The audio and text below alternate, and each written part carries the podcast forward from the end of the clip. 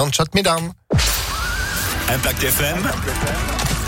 Le pronostic épique. Vendredi, fin de semaine, déjà, ça passe vite, hein, mine de rien. Nous, on est là, on vous accompagne tous les jours, vous le savez, avec euh, ces pronostics qui peuvent rapporter gros, 10h30, 11h30, avec Alexis Cœur de Roi. Bonjour Alexis. Bonjour Phil, salut à tous. Et après Longchamp hier, direction Vincennes pour finir cette semaine. Oui Phil, on reste à Paris mais on change de discipline. Rendez-vous en nocturne aujourd'hui, coup d'envoi à 20h15 sur la cendrée euh, parisienne, vous le disiez. Alors on va essayer de faire mieux qu'hier parce que notre cheval favori était euh, non partant. Ah ouais, ça arrive. Oui, c'est des choses qui arrivent en effet. Une course pour les mâles avec un favori bien engagé à la limite du recul au poteau de départ.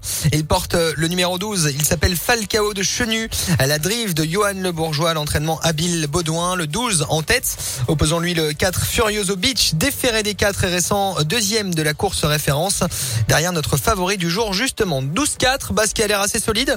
Oublions pas également le 5 Emir Sly, déféré des 4 pour la première fois avec Pierre Vercruis à la drive.